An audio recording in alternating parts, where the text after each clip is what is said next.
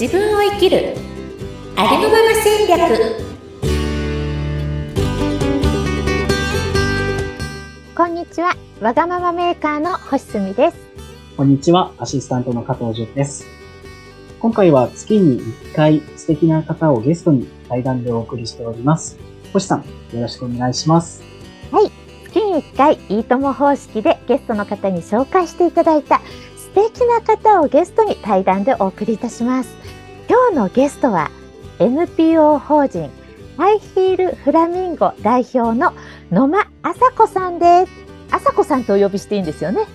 はい、お願いします。野間さんよろしくお願いします、はい、よろしくお願いいたします。はい。最初にあのぜひ自己紹介お願いいたします。はい、ありがとうございます。えっと、先月かな？紹介してもらった高野さんと一緒に、はい。NPO ハイヒールフラミンゴっていう女性義足ユーザーのコミュニティの代表をしています。うん。で、この NPO はもう全員副業でプロボノ活動でやってる NPO なんですけれども、本業は、えっと、河村義士っていう義士装具会社。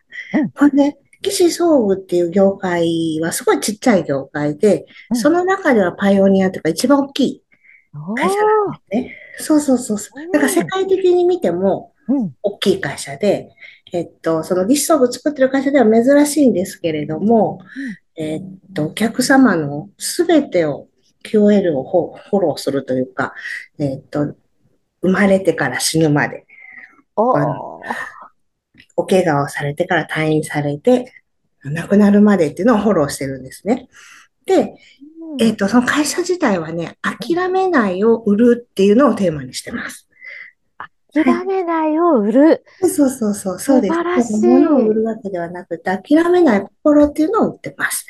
で、えっと、その中に、福祉部専門相談員なんですけど、私、1階にお店があるんですね。車椅子とかベッドとか売ってるう。んそこで、えっと、店長してます。あなので、ーその会社に来る人がうん、絶対通る場所にお店があるんですね。うんうんだから、毎日毎日、そうだな、うーんと、30人から50人ぐらいの何かお困りごとなる、まあ、障害があったり、なんていうんですかね、病気だったり、お怪我された人と、毎日毎日会ってる感じですね。はいそうなんですね。はい。えーあの、もうね、お顔がね、とっても明るくて可愛らしくて、もうね、エネルギーがすっごい伝わってくるんですよね。なので、こう、いろんなね、悩みを抱えたり、中にはちょっと深い悩みとか、重い悩みもあると思うんですが、もうそれをね、全部受け止められる器のある方だっていうのが、そのお顔から、表情から、私は今感じています。皆さんに今そのお顔を見せて、見せられないのがね、でも声からね、十分伝わるかなっていう、うんそんな今日は野間さんにお越しいただきました。はいありがとうございます。お願いします。はい。このハイヒルフラミンゴ、そのプ、えっと、皆さん副業でっていうことで、え、どうして最初始められたんですか？そうなんですよ。えっとね、そのお店の店長になった時に、地域に馴染む、地域貢献っていうのがなんかテーマであったんですね。はい。義肢装具を売ってたり、その障害とか介護保険使ってる人なんて、うん地域の人はまだ元気だから関係ないわって言ってあんま入ってきてくれないんですよ。うんうんで、うちにお世話になったらおしまいみたいなイメージがああって、で、それでも私は地域の人の、なんていうんですかね、健康寿命を伸ばすじゃないですけれども、いつまでも元気でうんいてほしいので、なんとかこう関わりたいなと思って、うん。で、イベントをしてみたりとかするんですけれども、なかなかその、なんていうんですかね、配るものに釣られてくる人は来るけど、うん。なんかこう主体的に関わってくれる人っていなくて、で、そうなったら、うん。私が地域に出ればいいんだと思って、地域のいろんな、なんていうんですかね、例えば、あの、私、大東市っていうところにあるんですけど、会社が大阪の、うんうん。うーんと、山城？山城を最後の居城にした三好長吉とかね、三好長吉会とか、なんかそういう、あの、駅前にキャンドル並べる大東キャンドルナイトとか、なんか街を活性するにはプロレスだとか、あとロックで街おこしみたいな、いろんなこう、それぞれいろんなイベントをしてる人がいて、全部実行委員で混ざっていったんですよ。で、なかなかね、そうなると、仕事もしながら、で、地域の活動、土日潰れるし、夜の会合で、で、まあ、いろんな経済連とか、まあ、商工会議所とかそういうところにも混ざっていってたら、もう休みも全くなくて、気がついたらね、60個ぐらい関わってたんですよ。社内外。問 わず。ええいろんな団体に。で、まあ、うまくいかないこともあるじゃないですか。ね、星さんもいろいろされてるからわかると思うんですけど、はい。会社と違って上司がいないので、何かトラブルがあっても訴えていくとこがないし、まあ時間もお金もめっちゃかかるから、なんかちょっともやもやした気持ちってあったんですけど、はい。いや、うまくいかなくても楽しいことってなんだろうと思った時にうん、あ、そうだ、これ地域活動を趣味にしたらいいんだと思って、あ私の趣味は地域活動ですって。いうようにしたら、なんかボランティアとかすすると、なんかこう、どうしてもしてあげてる気持ちなんだけど、趣味と思うと主体的に関われるっていうかね。で、すっきりしたし、なんか初めに趣味でやってますって言ったら、受け入れ方もなんかすごく、なんて言うんですか、奥まで入れてくれるっていうか。いや、素晴らしいですね。あの、趣味って一般的に言うと楽しむものっていううんイメージあるけど、もう、野間さんにとっての趣味は、お金も時間も労力もかけて、うまくいかないことを趣味って言えば、スッキリっていう、そっちの方の意味なんですよね。楽しめるって感じですね。楽しめる。うん。だから、だから楽しめるってことですよね。そうそうそう。深い。素晴らしい。ありがとうございます。いや素晴らしいです思いますよ嫌なこと趣味にするのって本当いいなって思う。嫌じゃないんですけどね。嫌じゃないですけど。わわかります。嫌とか辛い、嫌とか辛いことも含めて楽しいことってことですよね。そうそうそう。だってやっぱりこうね、うん趣味でなんかスポーツしてる人だってしんどいことしてるじゃないですか。うん失敗もするし。うんだからなんか趣味と思うと心の振れ幅が広がるって言ったらいいかな。ああ、すごい素敵ですね。急に今思い出して、うん私30代のこと、本当急に今引き出しがパカーンって開いたんですけど、うんうん30代の頃結構人生で辛い時期だったんですけどうん、生きることが趣味って言ってました。あ、そういう感じです。はい。もう今は、うん。今はもう何する、何しても楽しいので、うん趣味を超えてアッパラパーになっちゃったんですけど、アッパラパーのアホアホ母ちゃんになっちゃったんですけど、そういえば、だからなんか感覚めっちゃ近いです。うんうんうんうん。素素晴らしい。晴らしい。え、それで60の顔を持つ女と呼ばれているんですね。すまあまあ、ちっちゃいね、ことから、まあ、あの、大きな会の取材まで入れてなんですけど、うんはいはい。えーなるほど。現在、一番こう、う力が入ってるというか、楽しめているのってどんな顔の部分なんですか？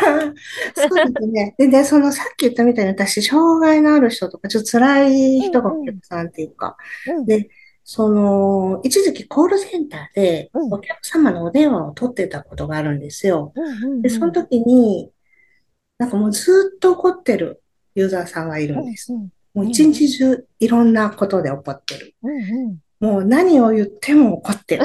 毎日電話して1時間ぐらい怒るみたいな。はいなんでこの人こんな怒ってるんだろうと思って興味が湧いて、うんリサーチしたんですよ。この、まあ、その時、まあ、35、6歳の男の人だったんですけど、うんと子供の時からこんな怒りん坊じゃないんじゃないかなと思って、うんうん。でまあ、うちね、さっき言ったみたいに赤ちゃんの時から付き合いがあるので、昔の営業マンとか、その人が通ってた支援学校とかいろんな人に、あの、なんていうかね、インタビューして、うんうん。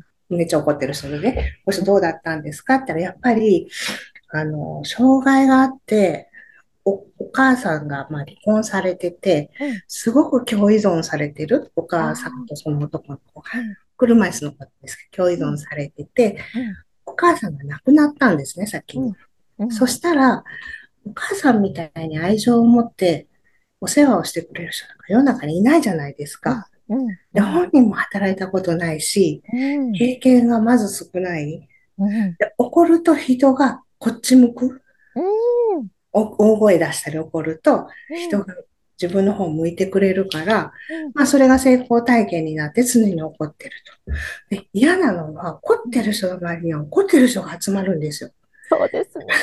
だからその支援の人もみんななんか、きついっていうかこう、うんあの口調がきつい人が多くて、もう私から見たらそこのうちが地獄に見えて、こんな人を産んではいけないと思って。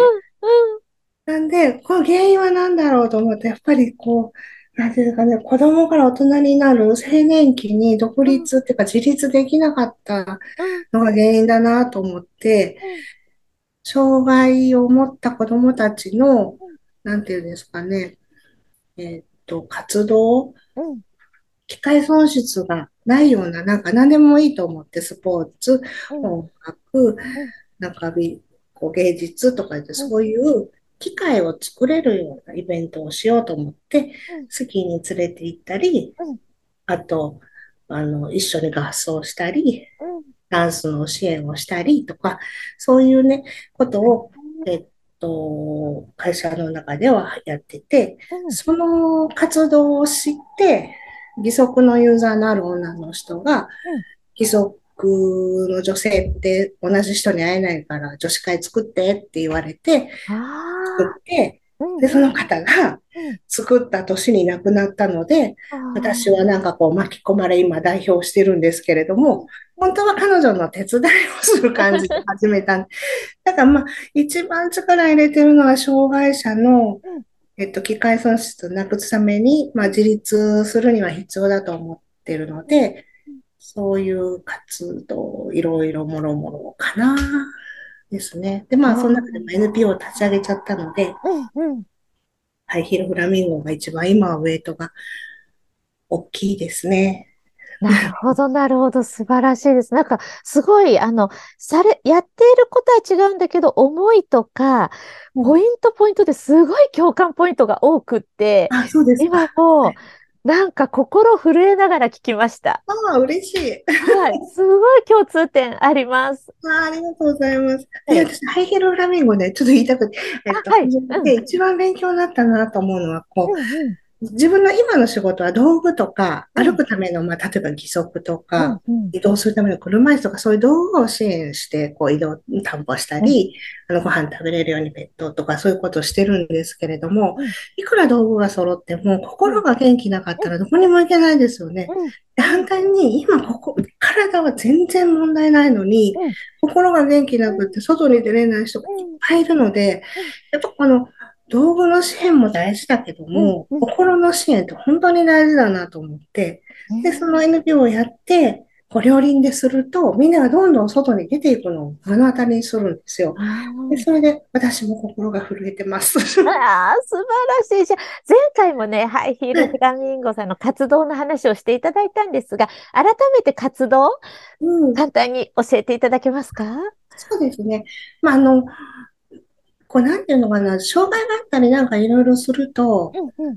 お困りごとを一人で言うと、ちょっと文句になったりうんうん。すると思うんですね。愚痴になったりうん。でも、同じ境遇の人が集まって、お困りごとを言い合うことでうん、それが意見になる。うんそして、少し世の中が変わるうん。道具とかでも。はい。で、なんか集まって、なんていうのかな、私も家族会とかいろいろ知ってるんですけど、集まってこう嫌なことを言って、傷の舐め合いみたいな会になるのは良くないと思うんですけうんど、こういう時困ってるよね、私こうしてるよ、こうしてるよ、みたいなので、意見を練り上げていくっていうのはすごく社会にとっていいなと思ってて、うん。あの、女性義足ユーザーってすごい狭いんですよ。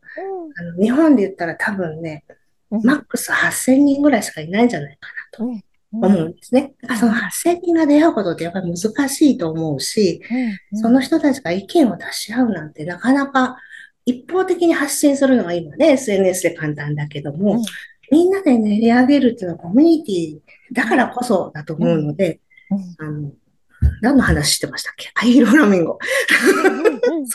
すごく意義があるなと思ってます。はい。素晴らしいです。あの、今聞いてくださってる方のはい周りで義足の女性がいたり、えーはい。じ自分は使ってないけど、そういう活動に興味があるということが、こう、き聞いてる方が、そういう方がいたら、どのようにしたらいいですか？その、そうですね。うん。えっとね、私はその義足の女性の人が聞いてて、こう、お仲間になってくれてもちろん嬉しいんですけど、うんうん私たちの活動を見て、うん違う障害の女子会ができたりもしてるんですね。うんうん肩麻痺女子会とか、うんあの、二分脊椎の女子会とか、そういうふうに、あの、自分が持ってるコンプレックスで集めてみようっていうリーダーがいっぱいできるといいなと思います。いやー、素敵です。はい。それは、やっぱり一緒にやりたいと思うんですよね。だから、うん、う連絡をしたらいいですかね、野あ。そうんですね。ホームページにあるので、ダイレクトメッセージでもいいですし、うんくれると、えーっと、一緒にしてもいいし、コミュニティ自体はもう本当に飲み会開く感じで、うん簡単に始めればいいと思うので、なるほど、なるほど。自分のコンプレックスをちょっとクローズアップして仲間を集めるってとってもいいと思いますよ。うん。なるほど、ありがとうございます。じゃあ、そのホームページとかは、あの、リンクの方に貼っておくあありので、がとうございます。はい。はい。興味ある方、ぜひ覗いてみてください。はい。ありがとうございます。なんかね、もっともっとお聞きしたいこといっぱいあるんですが、そろそろお時間なので、はい。また機会があれば遊びに来ていただきたいなと。思います。最後にこれリレー方式なので、いいとも方式なので、お友達をご紹介くださ。はいい。ありがとうございます。はいえっとね、年末に CCJA っていうチャンピオン・オブ・チャレンジ日本大賞っていう賞をもらったんですけど、その時受賞したはい。三上うららさんっていう、はい。すごい可愛らしい女性なんですけれども、えっと、レディーボックスっていう、うん。えっと、性教育の分野で起業されてる、そうなんですね。はい、身近で当たり前の存在に、うん性被害のない社会へっていうのをされてる、もう教育分野のね、なんていうんですかね、すごい難しいですよね。一緒に勉強もしてて、保育園も作りたいっていうなんか話、わそうそう、しんさんともお話合うんじゃないかなと思って、彼女。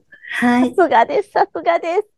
ありがとうございます。いや、もう今からワクワクします。あの、何かいろいろコラボできるなと思いあました。ですね。あ、で、一個だけ宣伝してもいいですか？もちろん。ね、CCJA っていうのは多選によって選ばれる賞なんですね。はい。草のね、活動をしている女性リーダーを称える賞というやつなんですけど、で、7月1日から応募が始まるので、ぜひ皆さんの周りに、はい。あの直接支援している女性リーダーがいたら、うんちょっとこう、少し書いてあげてもらいたいんですよ。いいと思いません？多選って。なんか、えめっちゃいいですラブレターを送るみたいな感じで。いや、めっちゃいいです。多選されて賞を取ったのすっごい嬉しくて、すごい自信になったので、あの、知ってるリーダーの人をぜひ、ぜひ CCJA でいや、素晴らしいです。検索したら出てくると思うので、ぜわかりました。それもリンク貼っとこうかな。はい。ひ、ぜひ、あの、お願いします。はい、ありがとうございます。野間さん、今日は本当にありがとうございました。ありがとうございます。